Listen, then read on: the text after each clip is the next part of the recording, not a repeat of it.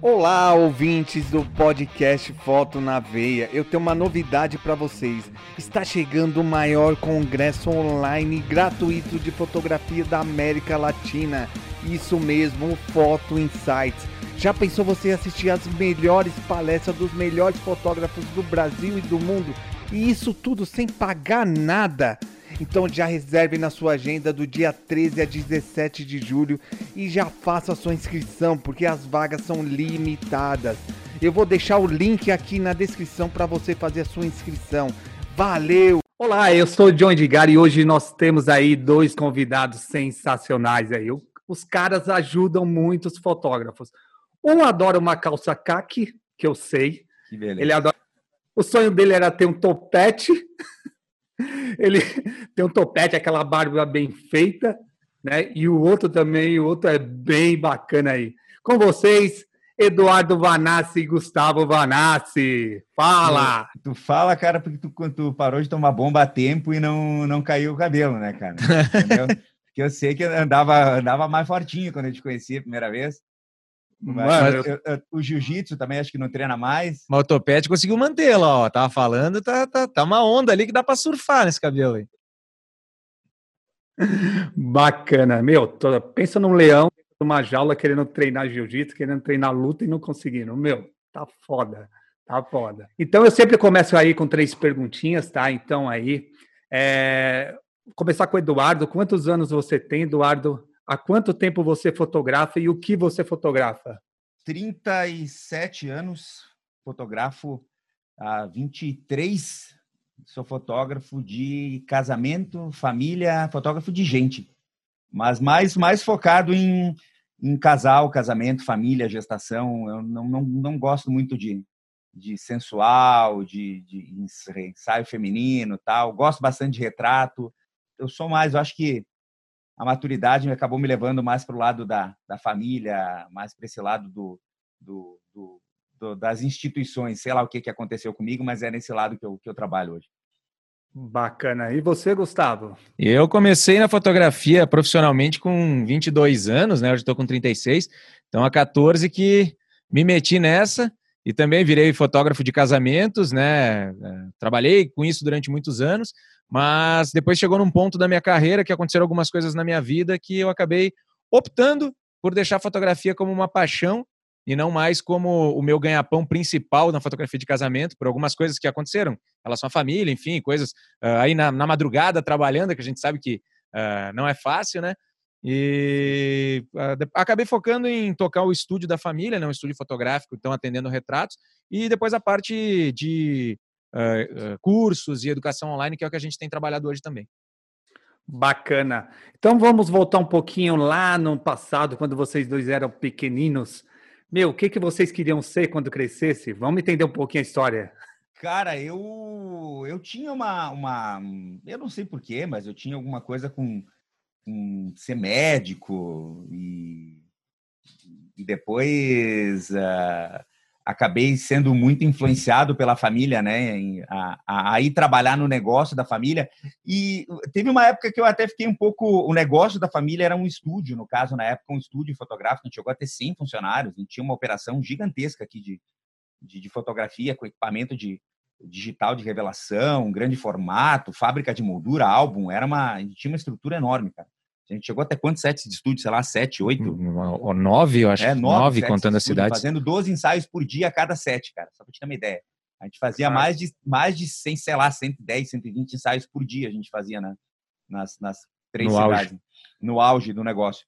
E eu até não culpo os meus pais, cara, porque quando a gente vê um negócio que dava uh, dava grana do jeito que aquele negócio dava, é muito pouco provável que tu queira que teu filho saia de dentro da operação, né?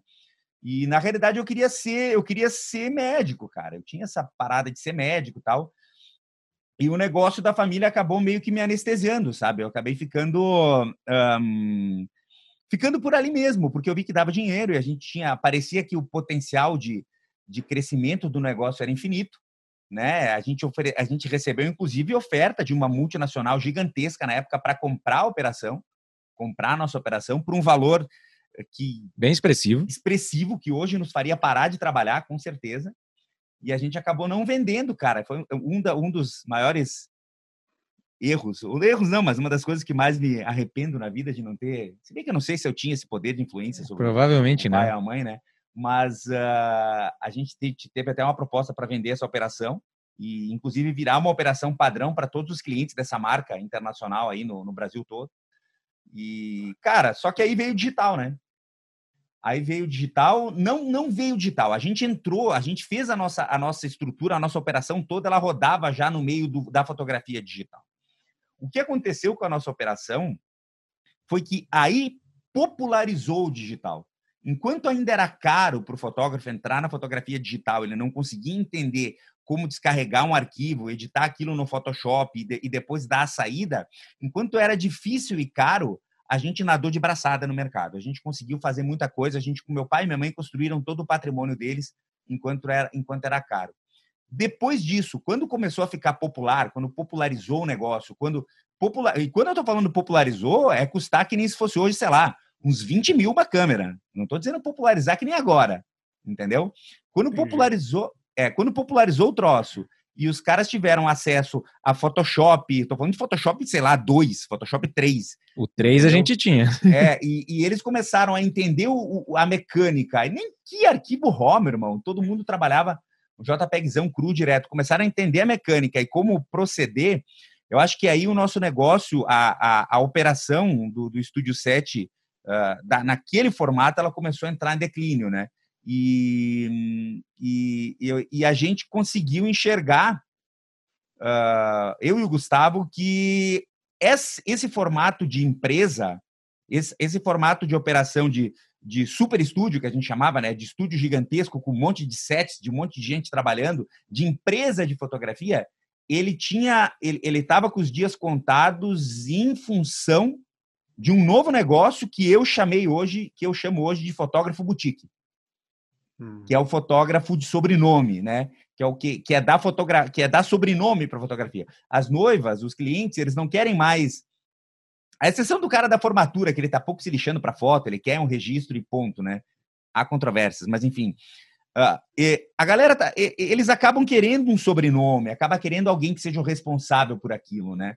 E, e, eu acho que aí a gente conseguiu entender isso também e se adaptou, né?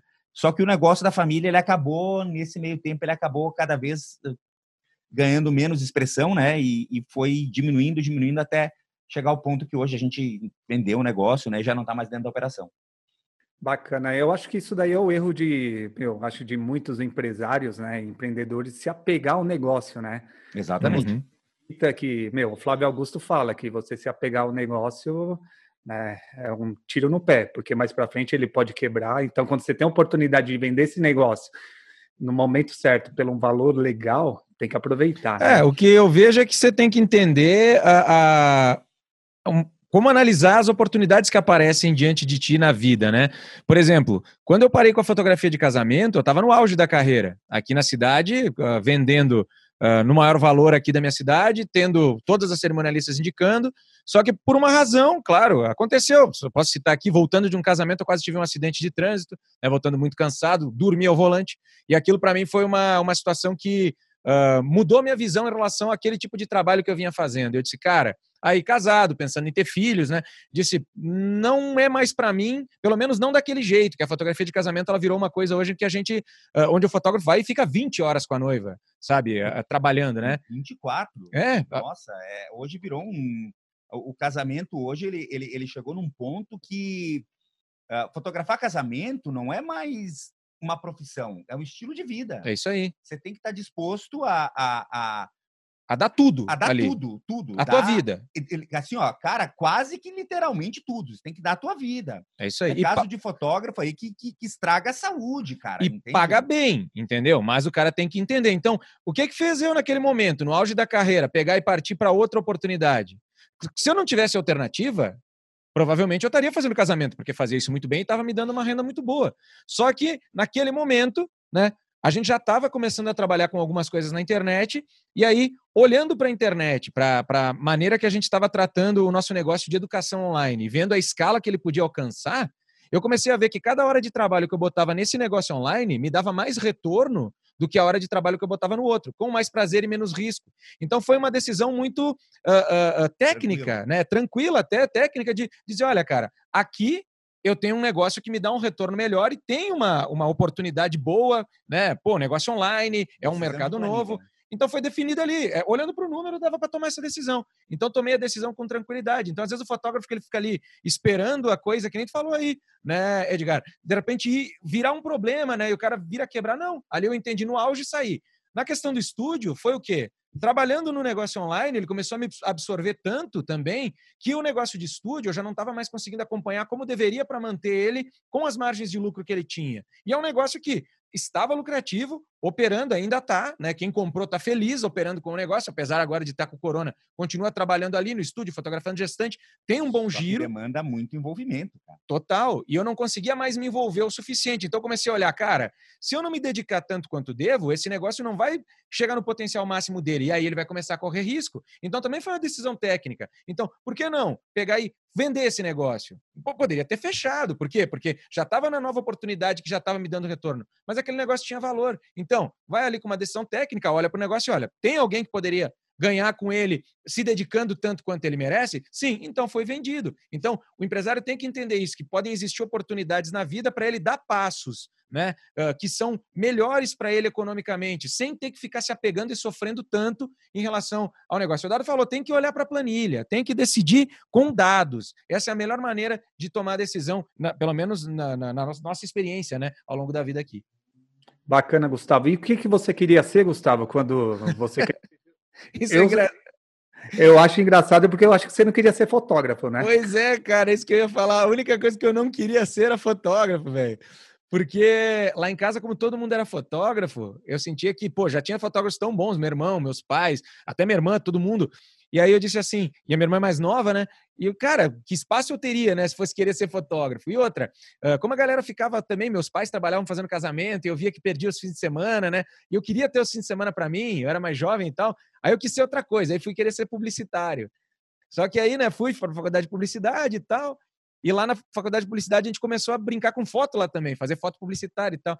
E não adianta, cara, como eu, a família tinha empresa de fotografia, eu trabalhava dentro do estúdio, uh, vendo uh, aquelas fotografias lá, eu disse, cara, é, é divertido, é legal, veio a fotografia digital. Eu sempre fui um cara atraído por tecnologia, queria muito trabalhar com, com tecnologia, com internet, e a fotografia estava dando esse acesso à tecnologia.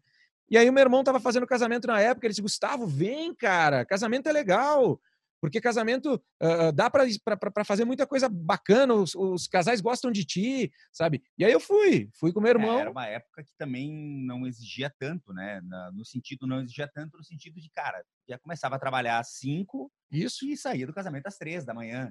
Às vezes é uma, Às né? vezes é uma. E tu ainda fazia foto para ganhar prêmio, uhum. os noivos.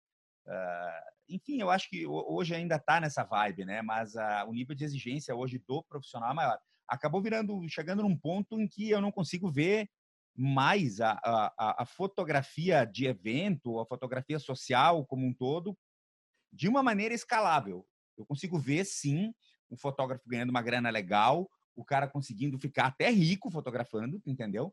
Mas eu não consigo ver mais aquela coisa de escalar esse negócio e, e montar uma empresa com 300 pessoas trabalhando. É, é, uma coisa que eu já não consigo ver dessa maneira. Eu posso estar errado, óbvio, né? Mas eu não consigo enxergar dessa maneira tão simples mais. Né? E também eu não, ah, assim, ah, não, não tem nada de errado no fotógrafo que quer ser boutique, que nem o Eduardo falou antes, assim, o cara que quer ganhar bem e ter o estilo de vida de fotógrafo. Eu acho que isso é muito legal, é bacana, tem muita gente que eu conheço que ganha bem com isso, que está muito feliz desse jeito. Só que eu acho que a gente tem uma visão um pouco diferente. A gente gosta dessa coisa de escalar, de, de uh, sabe, vender para milhares de pessoas, de, de influenciar milhares de pessoas positivamente. É um outro jeito de ver. E aí Uh, por isso que a gente acabou migrando para essa coisa do online, né? Acho que aqui a gente consegue ter uma, um, um, impacto maior assim em volume. A gente sempre gostou de volumes, os estúdios fotografavam volumes. O Eduardo, na época dos casamentos, também montou equipes, inclusive, para fotografar, Sim. porque tinha vídeo. esse objetivo de ter equipes fazendo para poder ter mais, mais impacto, mais volume, mais é, receita. É, sempre nos agradou muito a história de, de, de, de empregar gente, de ver o negócio, entendeu? Acho que um país se faz dos negócios que tem dentro dele, né? Sim. São os negócios que geram, que giram, fazem a economia girar, fazem as pessoas ganhar dinheiro e que fazem o, o país existir, né? E, e, e para mim sempre foi uma coisa de, pô, cara, eu não quero ganhar sozinho, eu quero que os outros ganhem também. Eu quero ver pessoas. Eu, eu gosto de ver gente trabalhando, entendeu? Isso me deixa feliz. Bacana, não, mas esse formato aí de, de você ter um produto escalável, cara, eu acho que a tendência agora é isso, entendeu? Como, como o Gustavo falou, não tem problema o fotógrafo querer viver da fotografia, ele vai, ele está bem de vida, está satisfeito com o que ele ganha, cara, mas assim, o que eu vejo para o futuro é isso daí, é um produto escalável. E eu não sei até onde a fotografia vai chegar nisso, né? é, como ter uma assinatura recorrente, que nem o Netflix, que nem o Spotify. Eu não sei como que a gente vai conseguir adaptar isso no futuro, não é verdade? É, cara, uh, o, que, o que, que eu vejo? O que, que eu vejo? Um, fotografar uh, cada vez mais vai para o lado do estilo de vida, né? Cada vez mais vai para o lado do estilo de vida. Se a gente for tentar pensar lá na frente, lá na frente mesmo, a gente pode ver o vídeo meio que tomando conta dessa área, né? O cara todo mundo gravando em 16K e pegando frames do vídeo para montar os álbuns, né? E mais adiante ainda a gente pode ver, ao invés de todo mundo gravando, a gente imagina uma, uns quatro, um, sei lá, uns 10 tripés, daqui, tipo aquelas câmeras do Google com, com quatro câmeras em grande angular, gravando tudo 360 graus em 16K e depois fazendo um ambiente virtual que o cara pode caminhar durante todo o evento e olhar para o casamento e eh, renderizar um álbum de fotos de acordo com o ponto de vista do Eduardo, do Gustavo, de qualquer fotógrafo. Enfim, o que eu vejo, o que eu vejo é que a fotografia, uh, o cara que quiser estar tá no, no, no, no uh, eu quero eu quero estar tá na vanguarda da fotografia, ele tem que estar tá olhando para o vídeo com muito cuidado. Acho que esse é o primeiro ponto. E o segundo ponto é vai existir uma forma de escalar um negócio dentro da fotografia a partir do momento que a gente conseguir automatizar uma série de processos que, que, que ainda dependem muito do, do, do, do profissional, a parte de edição, a parte de. De, de uh, uh, se daqui a pouco a parte artística ficar na, na, na mão dele, a gente conseguir uma automatização maior desse processo, a gente ainda consegue ter uma escala. Então, eu ainda confio um pouco nisso, entende? Entendi. Bacana. E quando vocês saíram da empresa da, do Estúdio 7, como que foi essa transição aí? Porque você, eu acredito que vocês viraram concorrentes dos seus pais, né? O Dudão foi que saiu primeiro, deixa ele falar aí. Cara, sair do Estúdio 7 foi uma foi uma decisão bem foi uma das grandes decisões da minha vida, né? Eu acho que foi um ponto de inflexão. Vamos referenciar de novo o Flávio Augusto aí. Foi um ponto de inflexão, foi um momento em que eu tive que que virar homenzinho, né? Que eu tive que começar a me virar. E eu sempre fui um cara muito, muito 8 ou 80, né? Cara, eu passei fome, entendeu? Mas eu não pedi dinheiro pro meu pai. E meu pai, isso é uma coisa que ele falou, o Eduardo nunca na vida me pediu um centavo. E eu nunca pedi um centavo pro meu pai, nem emprestado, nem nada. Entendi. E, e precisei, brother. Putz, como eu precisei, meu irmão. E não, mas eu era muito orgulhoso no sentido de, cara, eu, a partir do momento que eu, que eu digo que eu sou um homem, eu assumo a responsabilidade sobre as coisas que eu faço, eu tenho que me virar. E daí foi o momento em que a gente em que eu saí do, do Estúdio 7. Mas, obviamente, como eu trabalhei muito tempo dentro da empresa, desde comecei a iluminar com meu pai, para te ter uma ideia, iluminar com 8, 10 anos de idade. Comecei a fotografar com 14. 12 anos eu já trabalhava todos os dias na empresa, o Gustavo também. Então acabou que, eh, mesmo eu saindo lá com 20, 23, eu acho, por aí, 24, uh, ah, acaba que meu pai disse, não, tu tem um legado aqui dentro, tu tem, né? E acabou que teve uma, uma parte do negócio que ficou sendo minha, uma loja, mesmo sendo bem menor, uma coisa né, com menos escala tal. Disse, olha, isso aqui é teu. Mesmo aquele não sendo o melhor momento, eu analisando hoje, eu penso que se eu tivesse ficado na empresa da família mais uns dois anos, três anos, eu poderia ter otimizado o meu aprendizado em fotografia, eu tive que aprender fotografia, porque eu já sabia fotografar, mas eu, eh, eh, eu tinha parado de fotografar nessa época e eu voltei a fotografar ao mesmo tempo. Eu fiquei uns dois anos sem fotografar, dois, três anos, e a gente sabe o que é dois, três anos fora do mercado, né? Eu estava desatualizado, cara, eu já não tinha mais, né? E eu tive que bancar todos os workshops, treinamentos, cursos, tudo que estava acontecendo no mercado, isso há 12 anos atrás, sei lá, e ao mesmo tempo levar a loja em paralelo, só que a loja já estava num, num, ponto de declínio, já não vendia mais a mesma coisa, já tinha uma margem muito estreita. E aí, o que, que aconteceu? Ah, eu tive que equilibrar o meu negócio de fotógrafo uh, subindo, alavancando, né, começando a crescer e a loja descendo. E isso aconteceu muito rápido. Em questão de seis meses, a loja estava com um faturamento muito baixo, até porque eu também eu já não conseguia me dedicar o quanto deveria. A loja faturava bem pouco já estava dando um, uma, um, um, lucrinho bem. Não era mais um lucro tão legal. E, a, e, e, eu tive que, de uma maneira ou outra, eu tive que começar a fotografar cada vez mais e trabalhar em dois turnos e me virar para conseguir bancar a loja e o meu negócio. E aí, questão de um ano e meio depois, eu tive que tomar uma outra decisão, que era fechar a loja e me dedicar só pro Eduardo Vanassi Fotografia. Aí eu fechei o Estúdio 7, que eu, eu era dono, eh, dono vai lá do Estúdio 7 em Bento, que é a cidade vizinha aqui, e fechei o Eduardo Vanassi Fotografia. Eh, desculpa, fechei o Estúdio 7 e fiquei somente com o Eduardo Vanassi Fotografia. E aí eu foi onde eu me posicionei, que foi aí que foi, cara, foi um dos, uma das decisões mais mais sei lá, mais assustadoras da minha vida, assim, tu entende? que eu tive que me posicionar, literalmente um posicionamento de mercado. Nunca me esqueço. Eu peguei a minha lista de preços e eu disse, cara, eu já estou fotografando, eu já estou fazendo um trabalho bom e eu sei, eu sei vender e fazer um marketing melhor do que todos os meus concorrentes. Então tá na hora de me posicionar. Eu nunca vou me esquecer. Eu peguei a minha lista e eu multipliquei os valores por dois.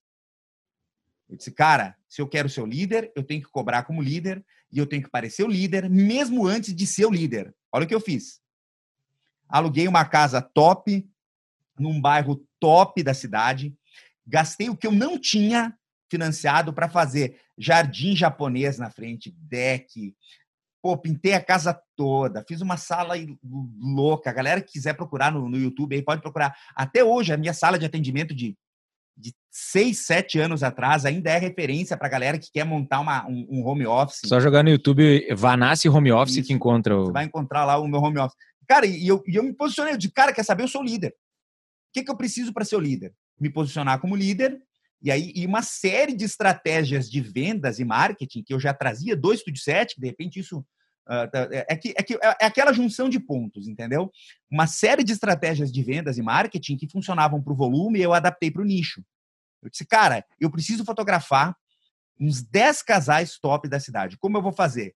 Aí uma estratégia que a gente no Vitamina V batizou de casamento do zero. Fiz uma estratégia lá com uma exposição tal, consegui pegar 10 dos melhores casais, dos melhores, entre aspas, digo, dos casais mais conhecidos da cidade. Eu consegui pegar com uma estratégia só. Desses 10 viraram 20, desses 20 me encheram o ano. Dois anos e pouco depois que eu estava nessa casa, eu já era o fotógrafo mais requisitado da cidade, já fazia quase 50 casamentos por ano, já e, e, outro detalhe, e, e eu ia dobrando o meu preço praticamente todo ano. Eu já, quando chegou no ponto em que eu, entre aspas, diminui, eu não vou dizer eu parei, porque eu nunca parei, eu só diminui muito a quantidade de casamentos que eu faço, né? Hoje eu sou um fotógrafo que faz no máximo 10 casamentos por ano. Não faço mais de 10, porque a minha fonte de renda não é mais uh, o casamento, né? Mas eu sou um cara que eu gosto de fotografar e, e, e aqui, enfim, Hoje, eu tenho o meu preço é mais do que o dobro do cara que é o líder do mercado. Eu cobro mais do que o dobro do cara. Que é o mais caro lá da região. Entendeu? Que é o mais caro da, da região. Quase o triplo. Você tá entendendo? Só que é o seguinte, hoje, cara, os meus álbuns são todos de couro legítimo, gravado frente e verso. Eu entrego um estojo de madeira de lei com prateleira de vidro, exclusivo tudo que eu entrego é exclusivo para mim. Nem, ele não encontra nada na concorrência que seja nem parecido. Entendeu? Mas essa foi a minha, essa foi a minha jornada. Eu tive que sair da empresa orgulhoso e, e tipo com um orgulho que quase me quebrou. Tive que quase passar fome. Tive que pagar para manter a loja aberta para me, para me entender que se eu quisesse sobreviver e viver bem, eu tinha que me posicionar como líder. Na realidade, eu me posicionei primeiro e virei o líder depois. Diferente do, do cara que espera virar o líder para depois se posicionar. Eu não. A minha estratégia foi: me posiciono como líder primeiro e viro o, o líder no sentido de, de ter as melhores fotos, tal. Porque é muito relativo isso, né? É muito relativo com relação a melhor ou pior foto e tal. Mas eu considero que eu tive aí os, os quatro ou cinco anos que eu tive na, na, liderança do mercado, eu era líder em tudo, cara. Eu tinha desde o melhor trabalho, o melhor atendimento, o melhor era era era uma coisa que realmente me preocupava muito, né? Uh, hoje eu já não tenho mais o melhor marketing, já não tenho a melhor o melhor posicionamento online para um, um fotógrafo, mas uh, eu tenho, eu considero que hoje eu tenho a melhor uh, a melhor entrega, né? O que o cara recebe quando ele me contrata lá no final da história é, eu, eu, eu sempre digo que é encantador, o que ele recebe no final é incomparável, assim. Isso é uma coisa que eu me preocupo muito e eu me preocupo para ter o melhor atendimento, assim, né? Isso são duas coisas que eu me preocupo muito para continuar mantendo. Legal. É. Antes de o Gustavo falar, cara, você, Eduardo, você começou totalmente errado, vamos dizer, porque você gastou dinheiro que você não tinha, fez empréstimo e isso, a maioria das vezes, você arriscou, né? Você arriscou. Pode quebrar uma pessoa logo no começo. Cara, o que que acontece? Um, como que eu vejo?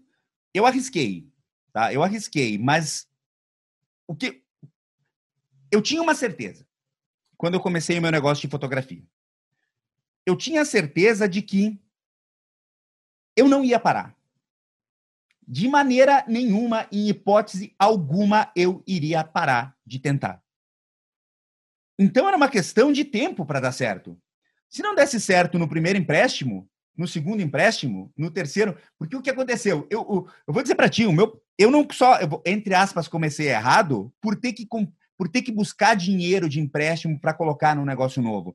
Eu comecei errado porque, além de buscar dinheiro de empréstimo para colocar no negócio novo, eu ainda devia do outro negócio que eu tinha quebrado. Caramba. Você está entendendo? Então, eu vou te colocar. Ó, em número de hoje, eu não tenho vergonha de dizer aqui para ti que eu tinha uma dívida para lá de 200 mil reais, na, é, na época, né? Isso nem sei quanto daria hoje. Uma dívida para lá de 200 mil. E eu fui atrás de mais cento e poucos mil para colocar nesse negócio novo. Então eu já saí de 300 negativo. Você está entendendo? Mas eu tinha uma certeza. Eu não durmo. Eu não como. Não interessa o que tenha que fazer. O curso que tem que fazer. Cara, eu saí daqui. Primeira vez que eu vi uma foto legal com flash na minha vida, nunca vou me esquecer. Eu vi uma foto do Anderson Miranda, cara, fotógrafo que a maioria dos casos dos fotógrafos de hoje. Das antigas conhece, mas os de é, hoje não. Anderson Miranda, lembra, Gustavo? A gente, o que que é isso, meu irmão? O que que esse cara faz com flash? Nossa, que que é isso, brother? Tal, ia tudo flash TTL. Você encontrou um, um workshop dele lá em Santa Catarina. Eu né? nunca vou esquecer, ó. Alan Eli era meu colega nesse workshop, tá? Gordinho na época. E olha só, cara. A gente foi para um workshop. A, a, a, a Beth, esposa do Ney Bernardes, era minha colega também. Beth Skinet. Nesse, nesse workshop, tá? E, cara, fui para esse workshop em, em Floripa, saí num dia, fiz o workshop em dois dias, voltei tinha, e já tinha ensaio inversão de risco, inversão de risco, meu brother. Inversão de risco. Fotografava 10, 12, 15 gestantes no final de semana. Eu tinha que pagar o empréstimo, meu velho. Você tá entendendo? Eu tinha que pagar. Só que eu tinha uma coisa na minha cabeça. Eu tô fazendo isso agora, tô fazendo inversão de risco, tô trabalhando desse jeito. Nada contra quem faz inversão de risco. Eu acho bacana. Eu fiz durante muito tempo até conseguir ter o fluxo de trabalho que eu precisava para não fazer mais. Só que eu tinha uma certeza: eu não vou parar enquanto não der certo. Porque enquanto eu não paro, quer dizer que ainda não terminou. Só deu errado a partir do momento que eu parar. Se eu parar de tentar, deu errado. Se eu não parar de tentar, uma hora vai ter que dar certo. A não ser que eu não vá corrigindo no meio do caminho. E claro que ele não estava maluco, né, cara? Porque ó, não precisa ser nenhum gênio para olhar para o mercado e ver que existem fotógrafos, esses fotógrafos estão vendendo, as pessoas estão pagando, logo existe um mercado que paga por fotografia. Eu tenho a habilidade da fotografia. Então, o que, que eu preciso fazer para que, com essa habilidade da fotografia, eu faça dinheiro? Assim como tem gente fazendo dinheiro por aí. Eu vejo, pelo menos para mim, isso é muito claro. Para nós, na nossa vida, sempre foi muito claro. Eu, eu, o fotógrafo que às vezes dá desculpa, ah, mas para mim tá difícil, porque o mercado, porque não sei o que. Cara, peraí. Tem alguém aí na tua cidade que tá vendendo? Que tá ganhando dinheiro com essa habilidade que tu tem? Ah, tem. Então, cara, pelo menos esse cara tá fazendo alguma coisa certa.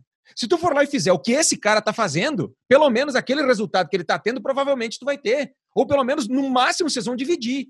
Entendeu? Então, essa coisa do fazer até dar certo, não é que o cara é maluco. Às vezes quem tá ouvindo pode pensar, não, o cara é louco, vai ficar batendo no negócio sem saber se vai dar certo. Não! Ele sabia que existia um mercado, sabia que podia fazer fotos melhores. Se fizesse fotos melhores, podia vender mais caro. Tinha, tinha, eh, eu via que a nossa região tinha muito potencial, eu via que tinha muito potencial na nossa região, e ainda e, e, e, não tinha uma oferta de tantos fotógrafos que faziam um trabalho diferente, que tinham uma foto um pouco mais um pouco mais um, um, um apuro técnico um pouco mais pensado, um negócio mais fotojornalístico, tal. não existia isso ainda aqui. E em contrapartida tinha gente com grana disposta a pagar por coisas diferentes, porque a gente por ter tido loja antes conhecia pessoas que ou, quem tem muita grana tá procurando coisas para botar o seu dinheiro, para gastar a sua grana também. E obviamente eu tinha vindo antes disso, eu tive aquele meu período na Argentina, né, antes de, de ter de ter essa situação, que acabou mexendo um pouco também com a parte, eu acho que tem que ter um pouco do coração no jogo, entendeu? Eu tinha ali comigo que aquilo funcionava. Era aquilo que eu queria fazer. Meu coração dizia, Eduardo, é isso que tu tem que fazer. Agora tu só precisa dar um jeito de ganhar dinheiro com isso. Bacana. E você, Gustavo, como que foi a transição, cara? Eu nunca saí, né, velho? No fim, eu, eu fiquei lá no estúdio. Uh, uh, meu irmão saiu primeiro, depois a minha irmã saiu, e na verdade tu perguntou na questão de que, uh, como é que era concorrer com o estúdio. Na verdade, nenhum dos dois concorreu, porque o Eduardo foi para outra cidade, assumiu a operação do estúdio lá, e a minha irmã, assim como o Eduardo, também foi trabalhar como estúdio boutique, que é essa coisa assim, focada em quem tem mais dinheiro, com umas ofertas diferenciadas, fazendo books premium, trabalhos premium. E o estúdio trabalhou sempre em volume, né? Sempre trabalhou para grandes volumes de pessoas. E eu fui um cara que eu sempre gostei dessa ideia de atender o povo, cara. Eu não tenho vergonha nenhuma de dizer, eu adoro atender galera uh, classe C, classe D, o trabalhador, o cara que tem que, o saláriozinho no fim do mês e que vai lá e paga o crediário pra gente todo mês. Então, o nosso estúdio cresceu muito a vida inteira. Sempre vendeu porque a gente estava dando crédito para as pessoas pagarem para mim a parcela. Eu aprendi o valor que uma parcela tem para uma pessoa que não tem tanta grana no final do mês. 60 reais, né? 80 reais. Oh, parcelinha de 30 reais. É, você joga entendeu? 30 reais aí em, em 110 books no dia, meu irmão. Cara, tu bota 10 parcelas de 30 pila, é 300 conto. E, e cara, a gente sempre trabalhou para fazer. Joga essa... na matemática aí. Joga né? aí. 100 books por dia, 30 reais cada um. Pode joga colocar. Aí, joga aí na matemática que você vai ler. Todo dia. Todo e, dia. E aquilo dando retorno, e eu adorava isso. E então eu fiquei dentro do estúdio sempre, só que sempre com uma visão assim: eu gosto de atender gente, eu gosto de vender volume, eu gosto de vender volume. E, claro, depois que eu fui trabalhar com casamento, eu fui trabalhar com, com, com público classe A, porque meu irmão já trabalhava, foi fácil de eu conseguir entrar nessa, nesse mercado, porque ele me indicou muitos casamentos. Então, ele não conseguia atender todos. Tinha dois para uma data, ele pegou e disse: Gustavo, tu trata de aprender a fazer isso aí direito, que eu vou mandar os casamentos para ti. Então, eu aprendi a fazer o atendimento da classe A. Então, os casamentos de, de, de elite eu estava atendendo. Mas no estúdio eu gostava de atender o volume. Então, eu fiquei com o estúdio tocando o volume, enquanto o volume foi interessante. Ainda hoje é interessante, mas como a gente falou, a estrutura do mercado fotográfico mudou um pouco. Estúdios gigantes com estruturas que custam muito caro não são mais a realidade do mercado. Hoje, um fotógrafo consegue trabalhar fazendo sessões externas com o equipamento que ele guarda em casa e fazendo foto fotografias maravilhosas, entregando. Os fornecedores uh, trazem um produto de altíssima qualidade para qualquer lugar do Brasil. Então, uh, uh, uma estrutura cara não é mais um item de competitividade. Na verdade, ele está te atrapalhando muitas vezes dentro desse nosso novo mercado. Então, empresas, lojas gigantes como a gente tinha, não fazem mais tanto sentido. Até porque produtos, a galera hoje em dia tem muita questão da compra online, né? então, as, as pessoas pegam e, e, e, acabam tendo acesso de várias maneiras, não precisa mais ir para um ponto comercial comprar de você.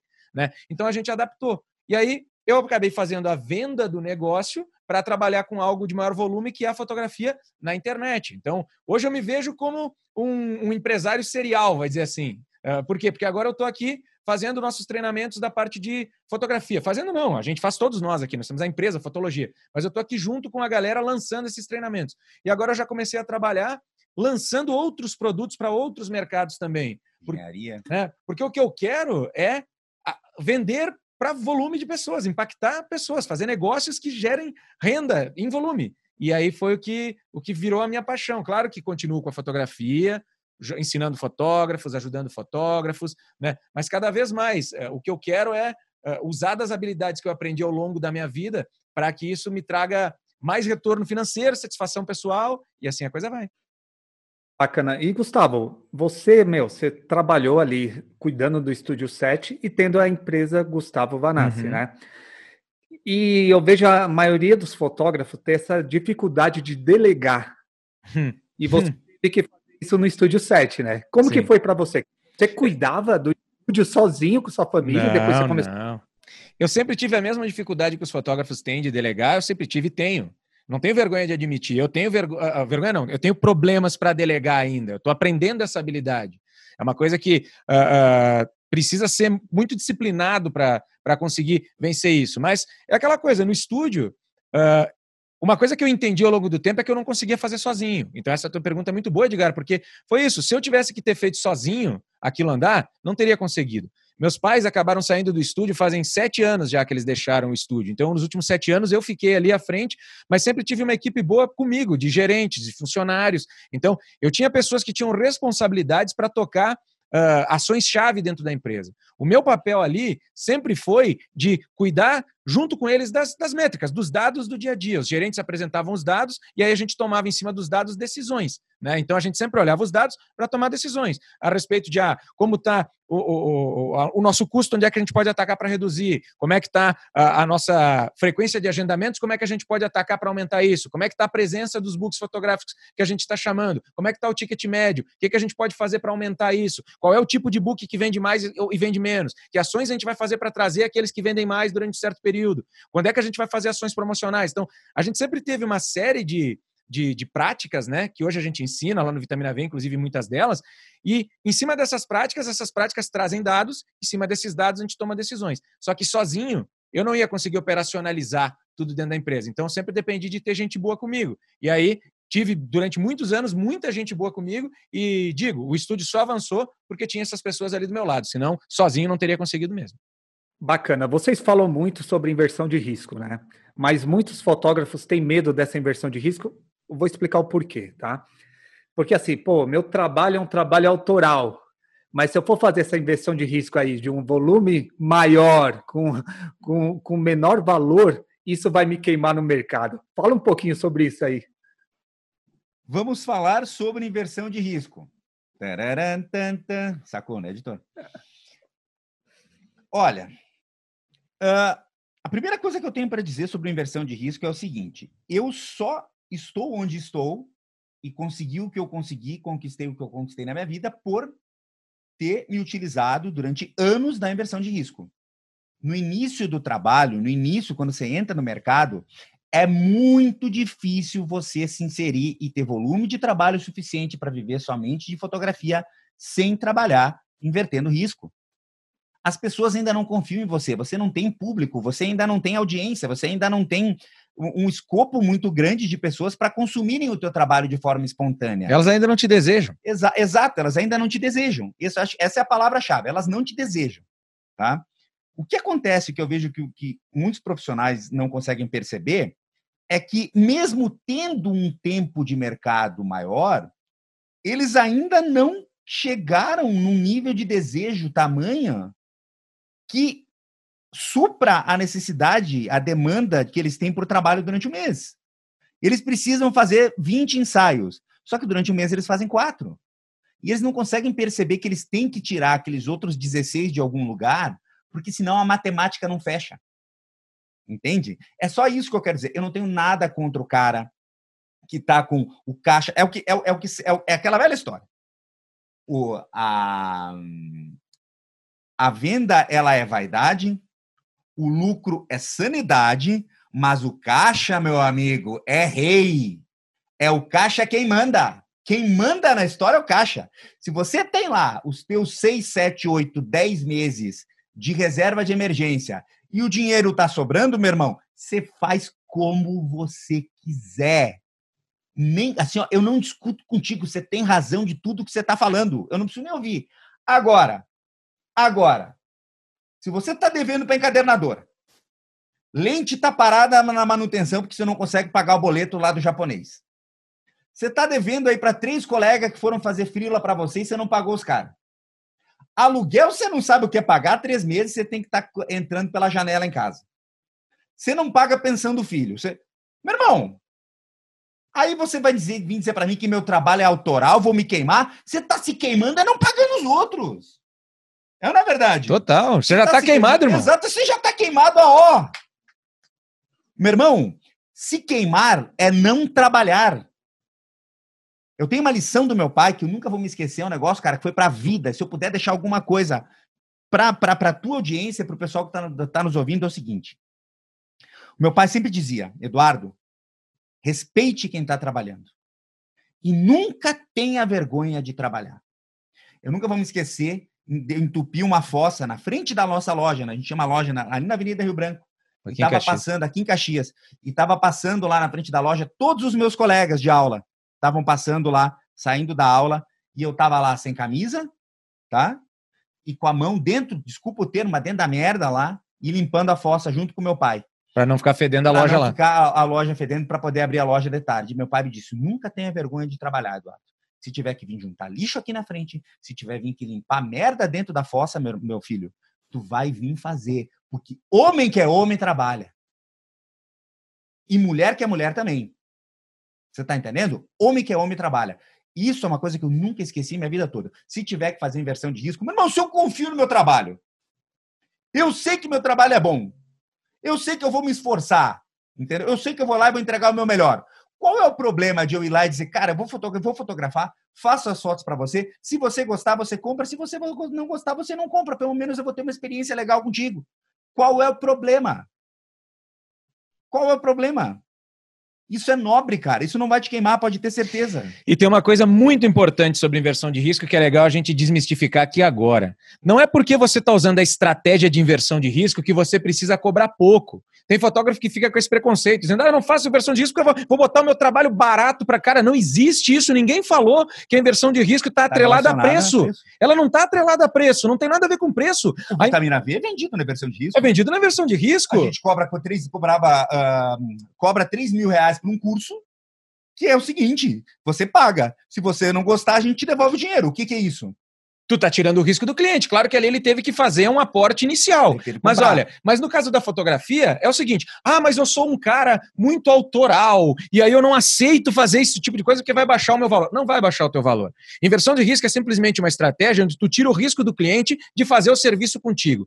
Geralmente o risco do cliente está onde? No investimento financeiro. O cliente deixa de confiar em alguém que está no mercado que ele não conhece, porque justamente, ele não conhece, ele não sabe se aquilo ali vai Todo ser bom. já foi enganado, né? Exato. Então ele fica relutante de botar dinheiro na coisa. Então por que, que você não tira fora a equação do dinheiro? Tira o risco, diz para ele, olha, eu faço esse serviço para você. A gente vai lá, faz uma sessão completa, eu faço um trabalho lindo. Se você gostar, eu vou fazer uma oferta e você compra. Se você não gostar, eu uso esse trabalho só para o meu portfólio depois e fica tudo certo. Pode ser? Você pode combinar, inclusive, assim com o cliente. Você tira o valor de poder usar aquele trabalho para se divulgar, se você quiser, se você é um super autor, entendeu? Mas o que, que acontece quando você confia no trabalho? E aí vem uma coisa muito importante aqui, muito importante.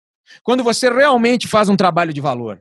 Você vem aqui dizer que você vai ter que cobrar menos. Meu amigo, peraí.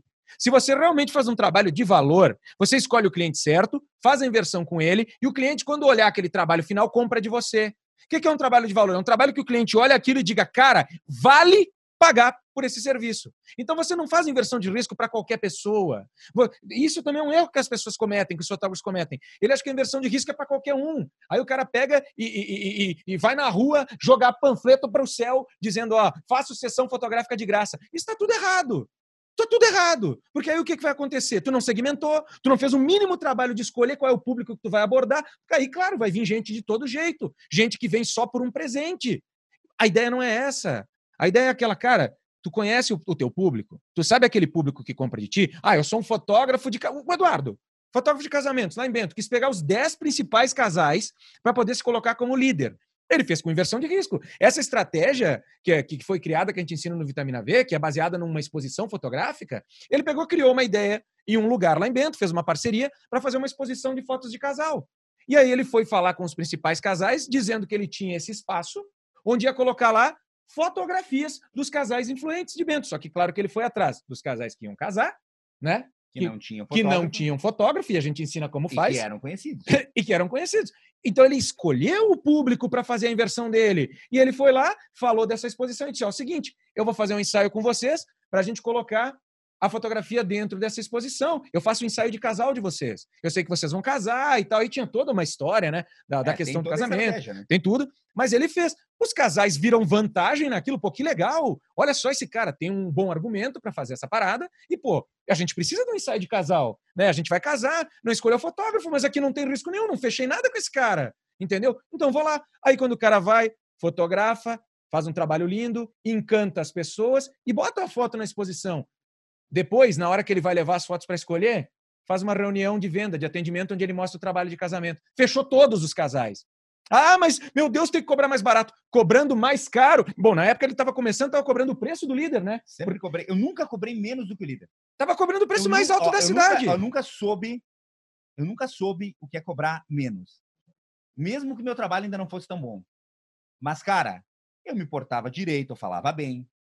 Tá entendendo? Desculpa o que eu vou falar, mas é o cara que escova os dentes, que toma um banho, que faz a barba. Que não quer aparecer mais do que o casal que ele vai atender. Que quer aparecer mais do que o casal que você quer atender, que, que trata as pessoas com respeito, entendeu? Tem certas coisas que o básico que, que as pessoas não fazem, entendeu? Acho que é mais, um pouco baseado nisso, né? Inclusive, a gente vai fazer um evento online aí, estamos pensando para fazer um evento assim, cara, para desmistificar essa parada, ensinar para todo mundo, ensinar mesmo. Fazer um curso de inversão de risco aberto para o mundo inteiro para mostrar cada passo de como essa parada funciona. Por que que isso, para tirar todas essas dúvidas, entendeu? E mostrar e todo mundo fazer, todo mundo. A gente quer que todo fotógrafo de graça se recupere do corona fazendo essa parada. Então a gente até está pensando para quê? Justamente, Edgar, porque essa tua pergunta é maravilhosa, cara, e te agradeço por ter feito ela, porque permite que a gente possa ir mostrando esses pontos, para que o fotógrafo veja, caramba, eu tinha um preconceito com uma coisa que eu não entendia, mas agora entendendo, usa como uma ferramenta. Meu Deus, isso aí te leva a outro patamar na tua carreira.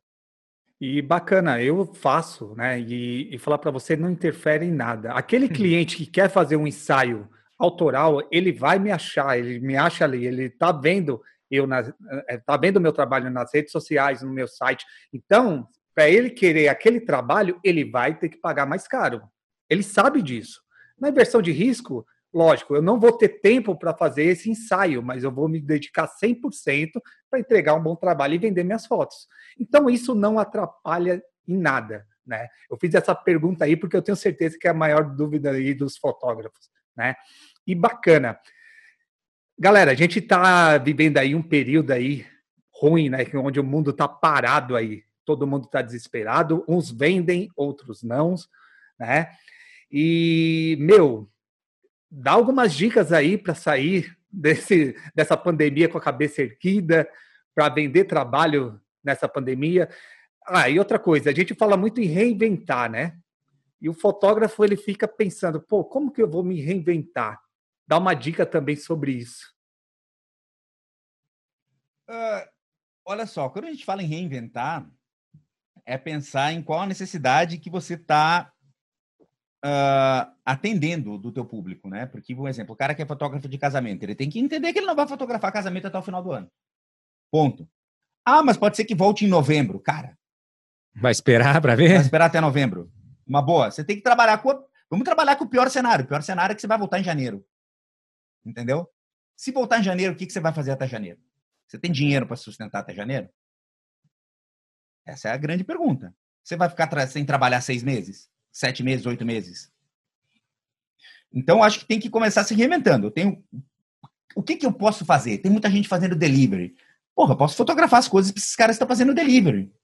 Ah, mas e, uh, mas e como esses caras vão procurar? Não, você que vai procurar ele, meu irmão. Você que vai pegar a lista telefônica, o, o, o Google, onde quer que seja, o, o iFood, e vai entrar em contato com todos os restaurantes da cidade. Vai dizer que você tem em casa um estúdio montado, você faz foto de comida. É a primeira coisa que você pode fazer. Você pode entrar em contato com todos os seus clientes antigos e oferecer álbum para aqueles que não, que não fizeram álbum.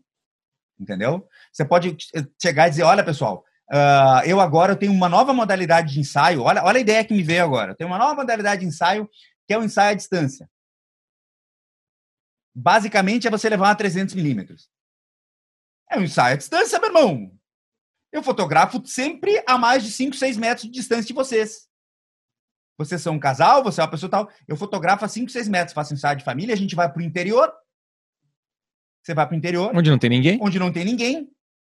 Você está entendendo? E você fotografa a 8, 10 metros de distância da pessoa. Com toda a segurança. Com toda a segurança. De máscara, de viseira. Meu brother, eu tô me adaptando. Se não tiver nada, aí, aí que tá o grande detalhe. Tem muita gente que, né? Eu acho o seguinte, cara. Você tem que pegar e você tem que ter bom senso entre as coisas. Você vai Primeiro, veja o que é lei aí no seu estado. O que que o que está dizendo? Cara, olha só, você não pode, ou você pode ou você não pode trabalhar. Ah, não pode trabalhar em São Paulo, mas pode trabalhar em, em sei lá, é, em Campos do Jordão. Cara, você faz, pega e marca cinco ensaios, cinco dias em Campos do Jordão. Você está entendendo? Você vai onde dá para trabalhar. Você está entendendo? Você vai, primeiro, veja o que é lei. Segundo, tenha bom senso. Cara, vou usar máscara, vou usar viseira, vou fotografar de tele a, no interior a 5, 6, 7, 8 metros de distância da pessoa. É um ensaio à distância. Ah, mas como eu vou falar com a pessoa? Sei lá, velho, dá um jeito, pega o celular, o walkie-talkie, qualquer coisa. Tá entendendo? Mas você fotografa de longe. É uma alternativa. Mas vamos pensar o que, que você pode fazer. Entendeu? Você pode também uh, usar ferramentas como, como o pessoal que está fazendo loja online para vender uh, impre, uh, cópia impressa do material do, dos clientes. Você está entendendo? Tem N coisas que você pode fazer. Mas eu acho que o, quando a gente fala se reinventar, é pensar que aquele mercado, da maneira que a gente viu, não existe mais. Então a gente precisa pensar que, cara, ele não deve voltar até janeiro do ano que vem. Se ele não voltar, o que, que eu vou fazer? Total. Eu também tenho a mesma visão. A questão de reinvenção está muito mais ligada a você entender outras coisas que você pode fazer que já tem mercado para comprar elas, do que você pirar e começar a ter que imaginar um negócio totalmente novo. Muitas vezes a reinvenção ela é incremental. Isso é um negócio legal. Quando a gente fala de inovação, também tem isso. O que é uma, uma reinvenção, uma inovação incremental? É algo que tu pega a realidade atual, entende ela e vê aonde tu pode te inserir incrementando, mudando alguma coisa para poder fazer renda, fazer receita. Então, se você era um fotógrafo de casamento, agora vai ter que ficar sete meses sem trabalhar, você pode dizer, então, peraí, calma. Eu sou um fotógrafo de casamento? Não, eu sou um fotógrafo. Entendeu? Então, eu posso fazer outro tipo de foto, é o que o Eduardo falou. Então, a primeira reinvenção pode ser você abrir uma nova frente de negócio. Qual é a frente de negócio que neste momento está ganhando dinheiro? Então, eu posso focar naquela ali, Posso dar meu jeito. Por exemplo, uma coisa que eu acredito muito, tenho pregado isso. Eu vejo que o que pode salvar muitos fotógrafos depois da pandemia, né? Agora, uh, que a gente está no pico, mas daqui a pouco o pico vai começar a descer e, e tem lugares que a gente já pode trabalhar, que nem a gente estava falando aqui. Uh, cara, ensaios. As gestantes, por exemplo, eu falo muito, as gestantes elas precisam fazer um ensaio, o bebê vai nascer, gestante tem um prazo de validade. Entendeu? E ela quer, ela precisa, ela tem essa dor de ficar sem o book. Então, cara, seja um fotógrafo que oferece book para as gestantes. Ah, mas como é que eu faço isso? Entendeu, cara? Eu tenho certeza, e isso a gente fez pesquisa, inclusive, aqui no, no, com os nossos alunos, a gente tem aluno no mundo todo, mas no Brasil inteiro, cara. A imensa maioria dos municípios não tem um fotógrafo ou uma fotógrafa que se declara especialista em gestantes. A imensa maioria. Tem de newborn, pode ter de ensaios em geral e tal, mas alguém é aquele cara que é, ó, eu sou disso aqui, que realmente vai lá e faz todas as suas ofertas, os produtos que oferece, a, a, os pacotes que monta, a, o tipo de marketing que faz, os, as parcerias que Família fecha. também tem né? data de validade, bro. Também, Isso também. É, é, tudo questão de como. Mas só para finalizar aqui, não tem esse cara que tem esse expertise e que realmente, ó, eu trabalho para fazer esse público e mostrar para todo mundo, olha, eu sou o fotógrafo que resolve o seu problema, que faz suas fotos de gestante, por exemplo. Cara, então, o que, que impede você, fotógrafo de casamento, de pegar e aprender como o Eduardo saiu lá para ir lá fazer curso com o Anderson Miranda, como eu, quando comecei na fotografia de casamento, também fui fazer trocentos workshops, eu fui dar um jeito de aprender. Então você pode aprender a fazer as, as sessões de gestação. E aí você se posiciona, se coloca como o cara que faz as fotos de gestante. Agora, durante a pandemia, tem fotógrafos que estão ah, batendo recorde de fotografia de gestante. Isso eu já fiz até numa live de fotologia, falei sobre isso, teve aluno que veio conversar disso. Por quê? Porque na cidade, como todo mundo ficou com medo de fotografar, aquele fotógrafo que pegou, foi lá, se orientou com enfermeiros, uh, separou os equipamentos de proteção em cidades que está liberado para poder atender, né? Mas o cara está tomando todo cuidado, esterilizando, fazendo ensaio, inclusive dando argumento de que não toca na mãe para fazer a direção, que fotografa com pelo menos dois metros de distância. Tipo, o fotógrafo se colocou como uma solução. As gestantes estavam desesperadas porque ninguém mais queria atender. Esse fotógrafo veio, se organizou e disse: Olha, eu faço para você, tá bombando de fotografia. Então ele se reinventou. Simplesmente ele pegou ali. O mercado está precisando, ele só teve que se adaptar. Enquanto os outros ficaram com medo e fugiram, ele pegou e disse: Não, peraí, como é que eu posso fazer isso do jeito certo? Claro que eu vou ter custo de equipamento de proteção, de álcool gel, de ter que desinfetar o equipamento, de ter que falar lá com os enfermeiros para aprender como é que é, de ter um, um ensaio vai ser um pouco diferente do que eu estou acostumado, mas fora da zona de conforto ele encontrou a reinvenção que ele precisava. Então, às vezes, tá, essa coisa de sair da crise aí é só você se mexer e buscar a renda naquilo que você pode fazer. Bacana, não, tem uma, tem uma fotógrafa, cara, o Eduardo falando aí de fotografar com uma 300 milímetros. Cara, ela teve uma ideia no Dia das Mães de fotografar as pessoas da, nos condomínios, de longe, fazendo retratos. Assim, da rua, ela né? Vem... Fotografando na, na porta ou na janela. Tem uma Rita Martins que está ela... fazendo isso. Ela vendeu 8 mil reais, cara. nessa brincadeira. Olha Ó, e uma coisa que eu pensei, uma estratégia aí, fotógrafo, tá? Meu, você vê o quanto de curso digital tá aparecendo por aí. Cara, você já pensou em fazer parceria com o lançador? Já pensou em fazer parceria aí com, com um cara que está lançando o curso e você vai lá, faz fotos, você vai lá, grava o vídeo do curso dele, edita é. isso e entrega para ele? Olha aí que coisa bacana que, que dá para fazer, né? Fora outras coisas, eu estou fotografando ainda muitos retratos profissionais, gestante também. A gestante não vai deixar de, de, de ter o um neném, não é a pandemia que vai fazer ela falar: meu, não vou ter meu filho nesse momento. Então, ela, o argumento que você pode deixar, pode jogar aí, é que ela não pode deixar passar esse tempo, que esse tempo não vai voltar mais. E ela vai perder essa oportunidade. Não é a pandemia que vai atrapalhar esse registro da vida dela. É isso aí. Né? E deixa eu perguntar uma coisa para vocês. Como que um fotógrafo vocês deram vários exemplos aí de vocês mesmos, uma lição de vida de vocês. Mas hoje eu comprei lá minha câmera lá T7i, acho que é essa que tá a última aí. Uhum. Acho que é a T7i que todo mundo começa. Topzera. comprei minha 50 comprei a minha 50 milímetros e tô agora tô no meu emprego. Tá, tô trabalhando e resolvi fotografar, porque eu não tô mais aguentando trabalhar lá oito horas por dia. Cara, eu largo meu emprego ou eu trabalho nos dois. Eu sempre faço essa pergunta para todo mundo, mas eu, eu vejo que cada um responde de uma forma diferente e é bem legal. E aí, eu largo meu emprego e já vou direto para a fotografia ou viro Superman? Clark Kent durante o dia, Super-Homem durante a noite. Cara, uh, só para viu, só para a gente, a gente acho que vai ter que encaminhar logo depois da, dessa pergunta aqui, porque senão a gente vai estourar ah, tá. no, no prazo aí, tá? Uh, o que que, o que que acontece? Eu eu sou muito coerente. Eu acho que a gente tem que ter um pouco de, de cuidado com as coisas que a gente faz, né? Eu, eu sou a favor de se programar, só que na hora de tomar a decisão, tomar de uma vez, né? Quando eu falo se programar, é o seguinte: é inadmissível que você esteja, ah, tô em emprego que eu não gosto, aqui, não sei o quê, mas não tem nenhum centavo guardado. É porque você não se programou durante os últimos anos da sua vida para fazer uma reserva de emergência. Isso é irresponsabilidade. Desculpa, preciso ser sincero. Você foi irresponsável com relação ao seu dinheiro. Agora, o resultado da sua irresponsabilidade é não poder tomar uma decisão chave, essencial na sua vida, que seria agora dar essa, dar essa guinada aí para o lado da fotografia. Então, você precisa entender que você foi irresponsável, assumir alguma responsabilidade para conseguir fazer um caixa, e a partir desse caixa você dá esse salto. É o que eu penso, entende? Eu acho que tudo se resume em caixa, entendeu? Claro que tem o apoio emocional de ter alguém em casa, tal, ok, tudo é muito bonito, mas sem dinheiro, meu irmão, o negócio não sai. É tudo lindo, a, até a hora que você tem que botar a mão no caixa. Se você não se preparou com caixa, o sonho morre. Você vai ter que fazer o que o Eduardo fez. Entendeu? Ir lá, fazer o empréstimo tal. Você está disposto a passar as noites sem dormir? Você está disposto a botar a pele em jogo? Você está disposto a não sair, a passar que nem eu passei três anos sem ir jantar fora, sem saber o que é um final de semana? Você está disposto a isso?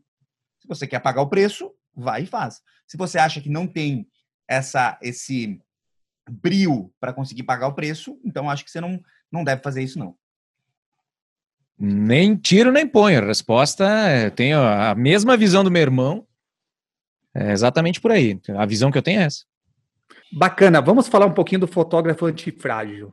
Porque eu vejo que a maioria dos problemas do, dos fotógrafos é, vem da cabeça, né? Não tem uma armadura para aguentar aí os problemas aí que de não arrumar cliente, de não correr atrás, né? E eu vejo que isso, quando você muda esse mindset na, na, na cabeça, você muda totalmente o seu negócio. Eu acho que por mais que a gente prepare, eu acho que por mais que a gente tenha foto linda, ou saiba editar, não sei o que, isso não adianta nada se a gente não tiver uma armadura emocional forte. E eu vejo que vocês falam muito sobre isso, né? Fala um pouquinho aí pra galera. Cara, é o homem feio sem dinheiro, né? É isso aí. O homem feio sem dinheiro, se ele não tiver atitude não souber ouvir não, ele vai morrer solteiro, né? Aquela velha história. O cara, se o cara quer arrumar um cara, pro fumo, tem que se virar. Cara, se o cara quer, o cara ele vai ter que aprender a ouvir não, né? E, e é, eu acho que o, o, maior problema disso, ele tá no primeiro, no segundo, no terceiro. Depois que você ouviu uma vez, dói. Na segunda vez já nem dói tanto. Na terceira vez o cara liga Já se acostuma. Que, né? Ah, quer saber? Vamos fazer até esse negócio dar certo e que se exploda. Eu vejo que o fotógrafo tem muito medo de se expor, sabe? Tem medo de ir lá e fazer a parada. Parece que a vida vai terminar, que nem tu fala, ah, armadura emocional e tal. Ah, eu acho que o, fotógrafo tem muito essa coisa, talvez, de, de, de ego, né? Porque tem a, é uma carreira mais artística e tal.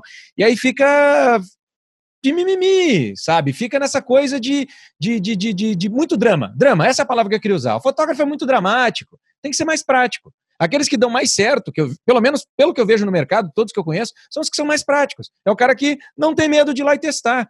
Cara, vou falar uma coisa para você. Às vezes vai dar errado. E é do jogo.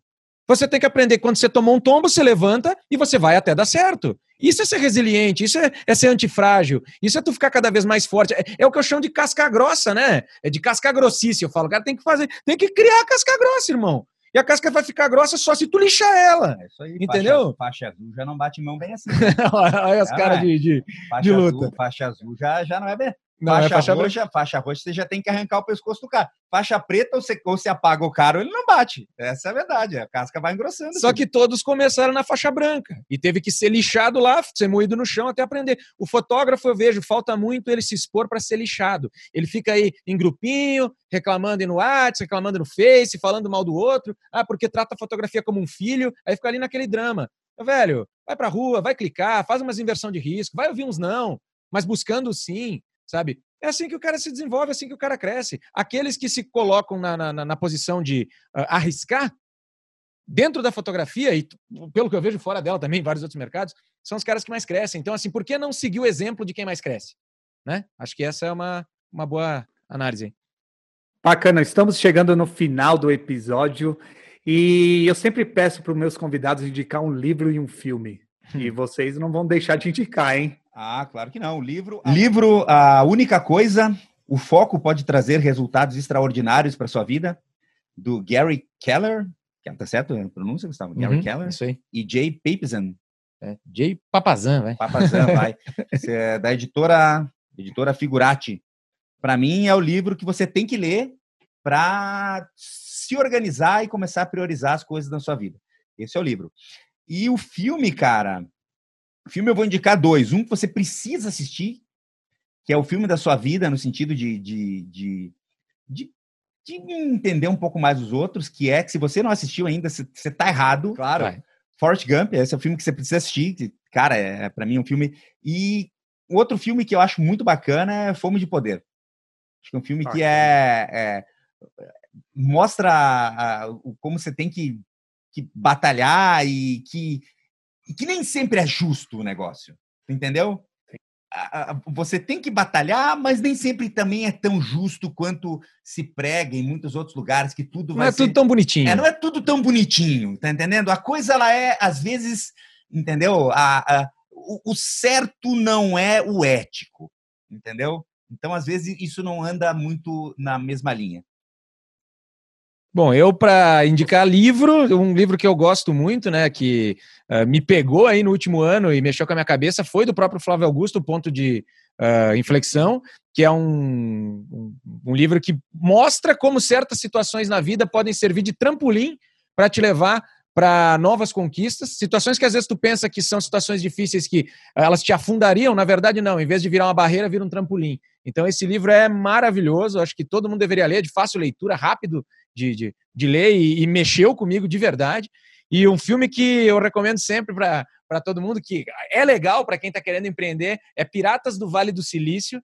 Né? Tem muito filme aí que, que conta a história do Steve Jobs e do Bill Gates e tal, que tá tudo bonitinho. Esse Piratas do Vale do Silício ele vai mais, mais a fundo em, em tudo que eles viveram desse, desse jeito uh, real da parada, para mostrar que nem tudo é bonitinho, mas para mostrar sim que os caras, quando eles têm uma determinação e um foco, né, uh, uh, é possível se aplicar e buscar isso de várias maneiras diferentes. Aí você vai julgar né, se aquilo é legal ou não para você, porque mesmo nesse próprio filme tem gente que faz de vários jeitos para conseguir chegar até o sucesso. Mas ali tu entende que às vezes quando a gente olha para certas empresas, sabe, para que elas cheguem onde elas chegaram, muitas dificuldades aconteceram nos bastidores. A gente costuma olhar alguém que faz sucesso e a gente às vezes fica tentando comparar o nosso a nossa dificuldade, o nosso fracasso com o sucesso do outro. Então a gente compara o nosso bastidor com o palco do outro. E na verdade não, a gente tem que olhar os bastidores. E esse filme ele traz o bastidor da criação dessas empresas do Vale do Silício e ali você vê como é preciso resiliência para poder ir longe.